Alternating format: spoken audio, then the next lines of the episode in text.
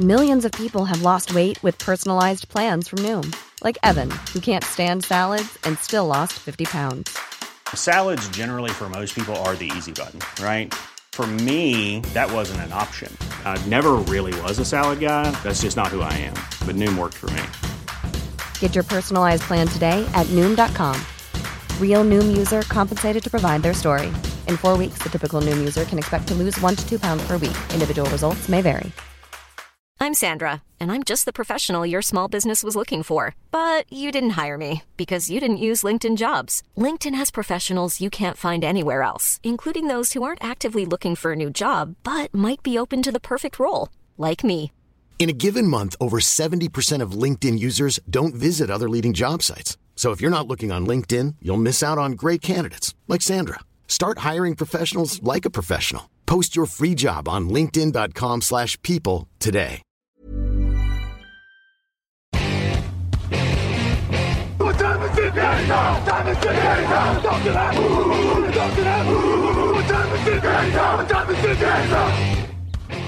Et bonjour à tous, bienvenue pour l'épisode 684 du podcast J'ai actu. Victor Roulier au micro, vous l'entendez, toujours euh, convalescent, toujours euh, questionable, mais toujours sur le terrain, un peu le Max Crosby euh, cette année de la rédaction. Et pour m'accompagner, j'ai quelqu'un qui est beaucoup plus vaillant que moi, c'est Niti. Salut Niti. Salut Victor, salut à tous. Oui, moi je suis le TJ Watt si tu veux pour prendre un, Exactement, un exactement. mec euh, très en forme. Exactement. L'inoxydable de TJ Watt. Écoute, euh, sur ces comparaisons de defensive end, on va s'arrêter là, puisqu'aujourd'hui, on va parler de receveurs. Parce que, un peu toutes les semaines, vous nous entendez rabâcher Ah, sur telle position, c'est pas une grande cuvée. Sur telle position, c'est pas incroyable. Sur telle position, il y a un très bon, mais voilà. Et sur les receveurs, bah, il y a beaucoup, beaucoup, beaucoup de très bons. On a eu un premier épisode où on a parlé évidemment de Marvin Harrison Jr., qui est la star pour l'instant de cette cuvée. On a parlé aussi de Johnny Wilson et Romeo Ndunze, si je ne dis pas de bêtises. C'est bien ça avec euh, Jean-Michel Boujard qui a parlé de Johnny Wilson et moi j'ai parlé de Romeo Dunze euh, de, de Washington. Bon, de toute façon, évidemment, je remettrai dans l'article le lien pour ce podcast. Et du coup, on a encore beaucoup de joueurs à discuter. Et là, aujourd'hui, on a deux receveurs qui, ma foi, peuvent, euh, peuvent aller titiller top 15. Alors, il y en a un pour qui ça sera sûrement un peu plus facile que l'autre. On va en parler. Mais on va commencer avec toi, un joueur que tu aimes beaucoup, un joueur qui est assez atypique. C'est Keon Coleman, qui est donc receveur de Florida State, anciennement de Michigan State, qui est un joueur qui fait 1m93 pour 95 kilos et qui littéralement a une appétence pour les touchdowns assez hors du commun. Ouais, euh, comme tu le dis, des touchdowns euh, hors du commun, donc euh, une vraie menace en red zone, hein, comme, comme tu le dis euh, très bien, finalement. euh, 1m93 pour 98 kilos, donc un, un joueur qui sera aligné au large euh, quand, quand, quand il sera en NFL, on l'espère en tout cas euh, l'an prochain. Euh, donc, euh, Keon Coleman, euh, c'est un joueur, tu l'as dit, transféré de Michigan State pour aller à Florida State. Et si vous en souvenez très bien, Michigan State, l'an dernier, ils avaient un, un joli duo avec euh, euh, Jaden Reed, qui est aujourd'hui le receveur des Green Bay Packers. Si je dis pas de bêtises, oui, c'est ça. Euh, ou... Ouais, c'est ça. C'est ça. Oui, pardon, oui, c'est ça, ça.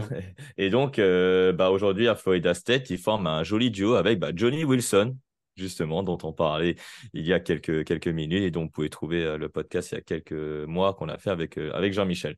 Donc, Keon Coleman, qui c'est? Donc, Keon Coleman, c'est un joueur qui est grand, qui, qui a tout de même de, de, beaux mains, de bonnes mains, pardon, et euh, qui est un joueur qui va être imposant, en tout cas dans Red Zone, mais aussi pour gagner des premières tentatives. C'est un joueur euh, playmaker sur son front, puisque c'est aussi un joueur qui peut aussi retourner des coups de pied, ce qui, n'est, ce qui est un atout non négligeable lorsqu'on va euh, drafter un joueur, un receveur en l'occurrence là. Mais euh, c'est un joueur aussi qui est très bon dans les yards après réception, c'est un joueur qui est très bon en réception contestée, et c'est un joueur qui est tout de même assez puissant, qui est quand même bien bâti et donc qui est puissant. L'inconvénient de Kieran Coleman, et je pense que voilà, tu, as peut-être des inquiétudes euh, là-dessus, c'est effectivement la vitesse, la combinaison vitesse-accélération. Lorsqu'il sera défendu en marquage individuel, ce qu'on appelle en homme à homme, il aura un peu de mal avec la séparation. Et puis aussi, il manque un peu de fluidité dans ses mouvements. Et c'est peut-être ça qui va euh, lui faire rater peut-être les portes du top 15. Moi, par exemple, si j'avais une comparaison pour lui, Victor, je ne sais pas si tu seras d'accord avec ça, je dirais Allen Robinson, le receveur aujourd'hui euh, chez Pittsburgh Steelers, je crois. Et euh, parce que lui, il est grand aussi, il est capable de gagner en réception contestée, mais il a aujourd'hui un peu de mal avec séparation. Il, a, il avait cette qualité de séparation avant, mais c'est pas forcément le cas pour lui. Et pour Keon Coleman, c'est là où il doit s'améliorer. Donc, c'est la séparation. Oui, bah ça, c'est évident. C'est un joueur assez caricatural. Moi, c'est vrai que la plupart des gens sont comme toi assez enthousiastes euh, sur lui. Moi, j'ai un peu de mal. Ces joueurs grands et pas forcément rapides qui sont finalement des joueurs de 50-50. Euh, en fait, il faut le dire, hein, c'est un super athlète. Ça fait partie de, de ces joueurs qui, qui performaient dans tous les sports quand ils étaient en high school, etc. Donc, euh, rien à voir là-dessus. En fait, ça peut devenir AJ Brown. Mm-hmm. J'exagère mm-hmm. un petit peu parce qu'il n'a quand même pas le, la dimension physique, mais ce, ce, cet archétype de joueur, peut-être le joueur le plus fort, c'est AJ Brown, même s'il est quand même moins rapide qu'un AJ Brown. Mais ça peut rapidement devenir des Ashon Jeffrey, qui, dans le bon système, bien sollicité, bah, comme d'ailleurs Allen Robinson, hein, il y a quelques années où il était dans le bon système, bien sollicité, ça marchait bien. Quand ça a commencé à aller dans des systèmes qui tournaient pas autour de lui, qui étaient où, il devait être un joueur de complément et tout, c'était un peu plus compliqué. Ouais, Kian Coleman, pour moi, c'est un bon numéro 2. J'ai du mal à imaginer euh, en numéro 1. Bah, cette saison, c'est 639 euh, yards. Vous allez me dire, euh, bah, c'est pas énorme, 639 yards, surtout en université, mais il était souvent utilisé euh, dans les réceptions de, de possession. Parce que Jordan Travis aussi, son quarterback, il lançait pas trop en profondeur et lorsqu'il cherchait une cible en profondeur, c'était pas forcément Keon Coleman qui était visé. Donc, vu sa grande taille et vu ses qualités, notamment au niveau des, des mains, avec, avec, un bon, une bonne technique en, en réception, ben euh, forcément, euh, Keon Coleman fait moins de yards que, que d'autres, et notamment que le deuxième dont on va parler tout à l'heure.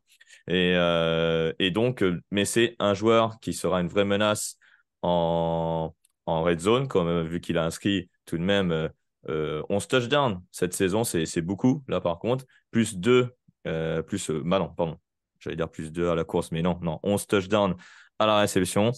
Mais c'est ça reste un joueur qui va être peut-être potentiellement un receveur numéro 2, qui peut devenir un receveur numéro 1 tout de même, s'il est dans la bonne équipe. Bien sûr, bien sûr, mais c'est vrai que le plus probable, c'est qu'il devienne un numéro 2. Ce qui n'est pas le cas de mon joueur, qui est Malik Nabers. Euh, Malik Nabers, donc de LSU, 1m85, 85 kg. Malik Nabers, cette saison, c'est 1546 yards et 14 touchdowns. Alors, à l'inverse d'un Keon Coleman qui est dans une équipe qui produit pas non plus des yards aériens à foison, Mike Nabers, il a profité quand même d'une attaque aérienne de, LSU qui a produit un nombre de yards euh, presque record. On était presque au niveau de, de l'équipe de 2019 de Joe Burrow. Euh, équipe de 2019 dont on rappelle quand même Joe Burrow avait en tant que receveur euh, Justin Jefferson et Jamar Chase. Rien que ça. Rien que ça. Euh, cela étant dit, euh, Mike Nabers, écoute, moi je vais, je vais dire tout de suite, pour moi c'est pas un top 15, c'est un top 10. Et je suis pas sûr qu'il soit si loin que ça de Marvin Harrison. Je trouve que c'est un joueur qui a la vitesse, qui joue plus physique que ses 85 kilos, qui a une force pour créer la séparation qui est assez incroyable. Il, est, il a un très beau contrôle du corps. Euh, une fois qu'il a le ballon dans les mains, il peut gagner beaucoup de yards. Il fait très peu de drops. Je trouve que globalement, il a tout pour être Jamar Chase, en fait. Il a tout pour être Jamar Chase. La seule chose, c'est, bon, au niveau des tracés, parfois, il, a encore des petites heures de jeunesse, mais ça, ça s'apprend. Et le truc qui est frustrant, c'est que par contre, il n'a pas envie de bloquer. Tu sens que bloquer dans les jeux de course et tout, ça le fait chier. Bon, ça ne serait pas le premier, et euh, il y en a qui marchent très bien comme ça. Mais je trouve qu'au niveau du receveur, je ne vois pas très bien ce qu'on doit attendre de plus d'un receveur qui sort de l'université. Bah en fait, tu, l'as déjà mentionné en début de saison, hein, Malik Neighbors, euh, euh, lors du premier tour de la draft 2024, euh, qui était en live sur Twitch. Et, Malik Neighbors, cette saison, c'est l'explosion totale. Donc, tu l'as dit, 1546 yards, meilleur receveur en termes de yards cette saison à NCAA et donc 14 touchdowns. Donc un record pour lui cette saison pour sa troisième année. Il a déjà fait donc une saison à plus de milliards. Et je t'avoue, avant la saison, j'étais pas trop convaincu par ce genre. Je me dis, j'avais du mal à le cerner. Je me suis dit, est-ce un receveur de possession qui a juste la vitesse, euh, avec des mains pas très très fiables, ou est-ce un, receveur qui est une vraie menace profonde euh, au lieu d'être une menace de possession? Bah, En fait, c'est les deux. Malik Naber, c'est un receveur de possession, mais c'est aussi un receveur en menace profonde. Il a fait beaucoup de gros jeux avec son quarterback Jaden Daniels. Et donc, euh, bah, c'est une vraie menace en yard après réception. C'est une vraie menace, en tout cas sur les trois niveaux, que ce soit un niveau tracé court, tracé en tracé moyen ou tracé long. Donc honnêtement, c'est un très bon joueur. Après, moi, le problème que j'ai avec lui, c'est euh, au niveau euh, de, des tracés, comme tu le disais très bien, mais au niveau aussi du, pour, pour savoir où est le ballon. C'est-à-dire que parfois, il a du mal à s'ajuster et donc à créer une petite séparation par rapport à, son défenseur. Mais on sent qu'il est en progrès. On sent qu'il est en progrès, notamment par rapport à, euh, sa saison et avec ce, ce que demandait euh, euh, le, coaching offensif de, LSU. Ouais, et d'ailleurs, bon, je scoute un peu de, le, le helmet, comme on dit sur ce coup-là, mais on lui reproche un peu les mêmes choses qu'on reprochait à Justin Jefferson d'une certaine manière. Même si Jefferson avait un jeu plus dans le slot, etc. C'est ce qui a fait descendre Jefferson aussi. C'était cette question est-ce qu'il est destiné à jouer dans le slot euh, Voilà, c'est ça. Mm. Mais, mais malgré tout, je trouve que dans le, dans, dans le focus, dans, quand tu disais ce, ce, cette tendance parfois à perdre de ballon et tout, il avait un peu ce petit péché d'orgueil aussi, je trouve, euh, Justin mm. Jefferson à l'époque. Mais, mais, bon, c'est c'est devenu euh, la wide receiver euh, university. Euh, il y en a plusieurs hein, qui peuvent qui peuvent prétendre à Alabama, Ohio State. Ouais. LSU ces derniers temps. C'est pas mal, hein, c'est pas, pas, mal. Ouais. C'est la sortie des Devonta Smith, des. excepté des, des Keishon Booty notamment, hein, que moi j'étais assez haut sur lui, mais malheureusement il a mal fini. Oui, après c'est un cinquième tour. Hein. Bon, euh, voilà, c'est ça, c'est mon avis. Après, ça, c'est euh, le. T'as as négligé le potentiel Cassos. Voilà, c'est ça. Il faut toujours prendre en compte le potentiel Cassos quand tu draftes un joueur. Après, tu disais, tu le comparais peut-être à Jamar Chase. J'irai pas jusque là, je n'irai pas jusque-là. Moi, je dirais plutôt, tu vois, vu que, alors, il pourrait potentiellement être aligné à l'extérieur, donc être un vrai receveur, ce qu'on appelle un receveur X, comme on dit dans le, dans, aux États-Unis. Mais, mais, euh, mais d'abord, c'est sera un receveur dans le slot.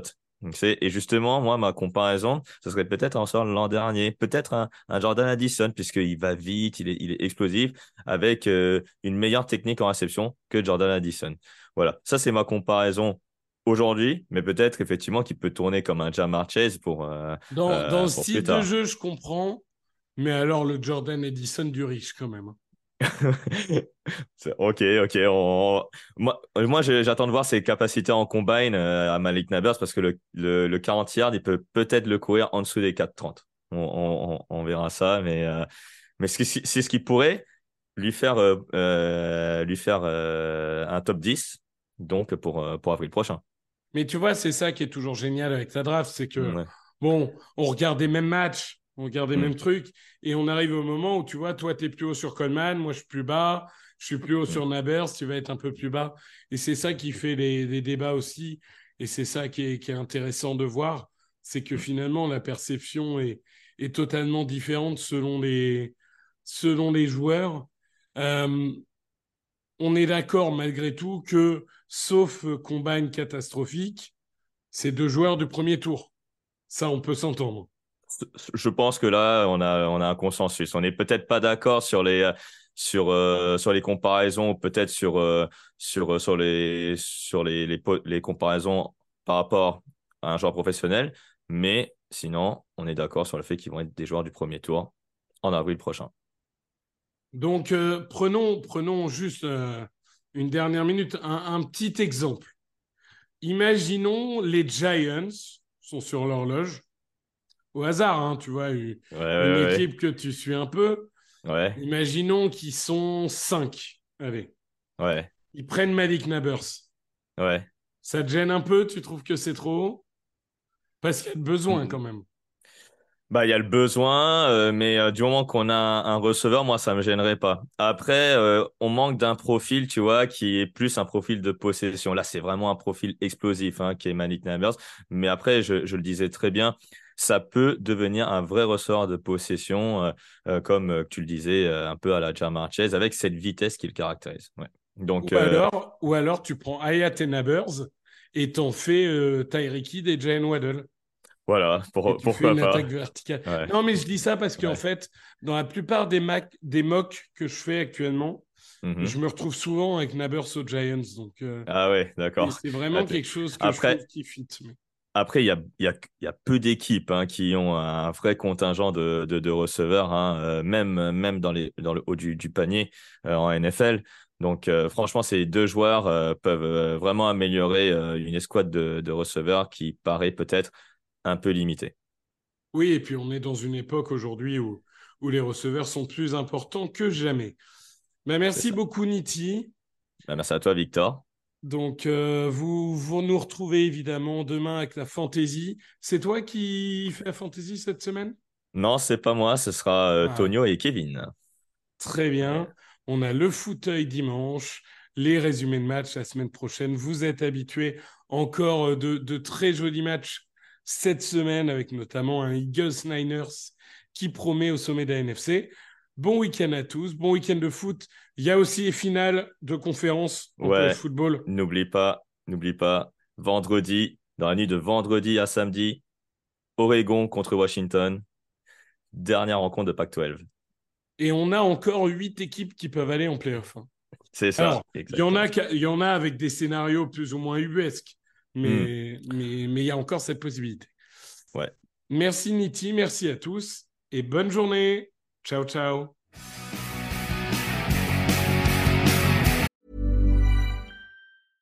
This Mother's Day, treat mom to healthy, glowing skin with Osea's limited edition skincare sets.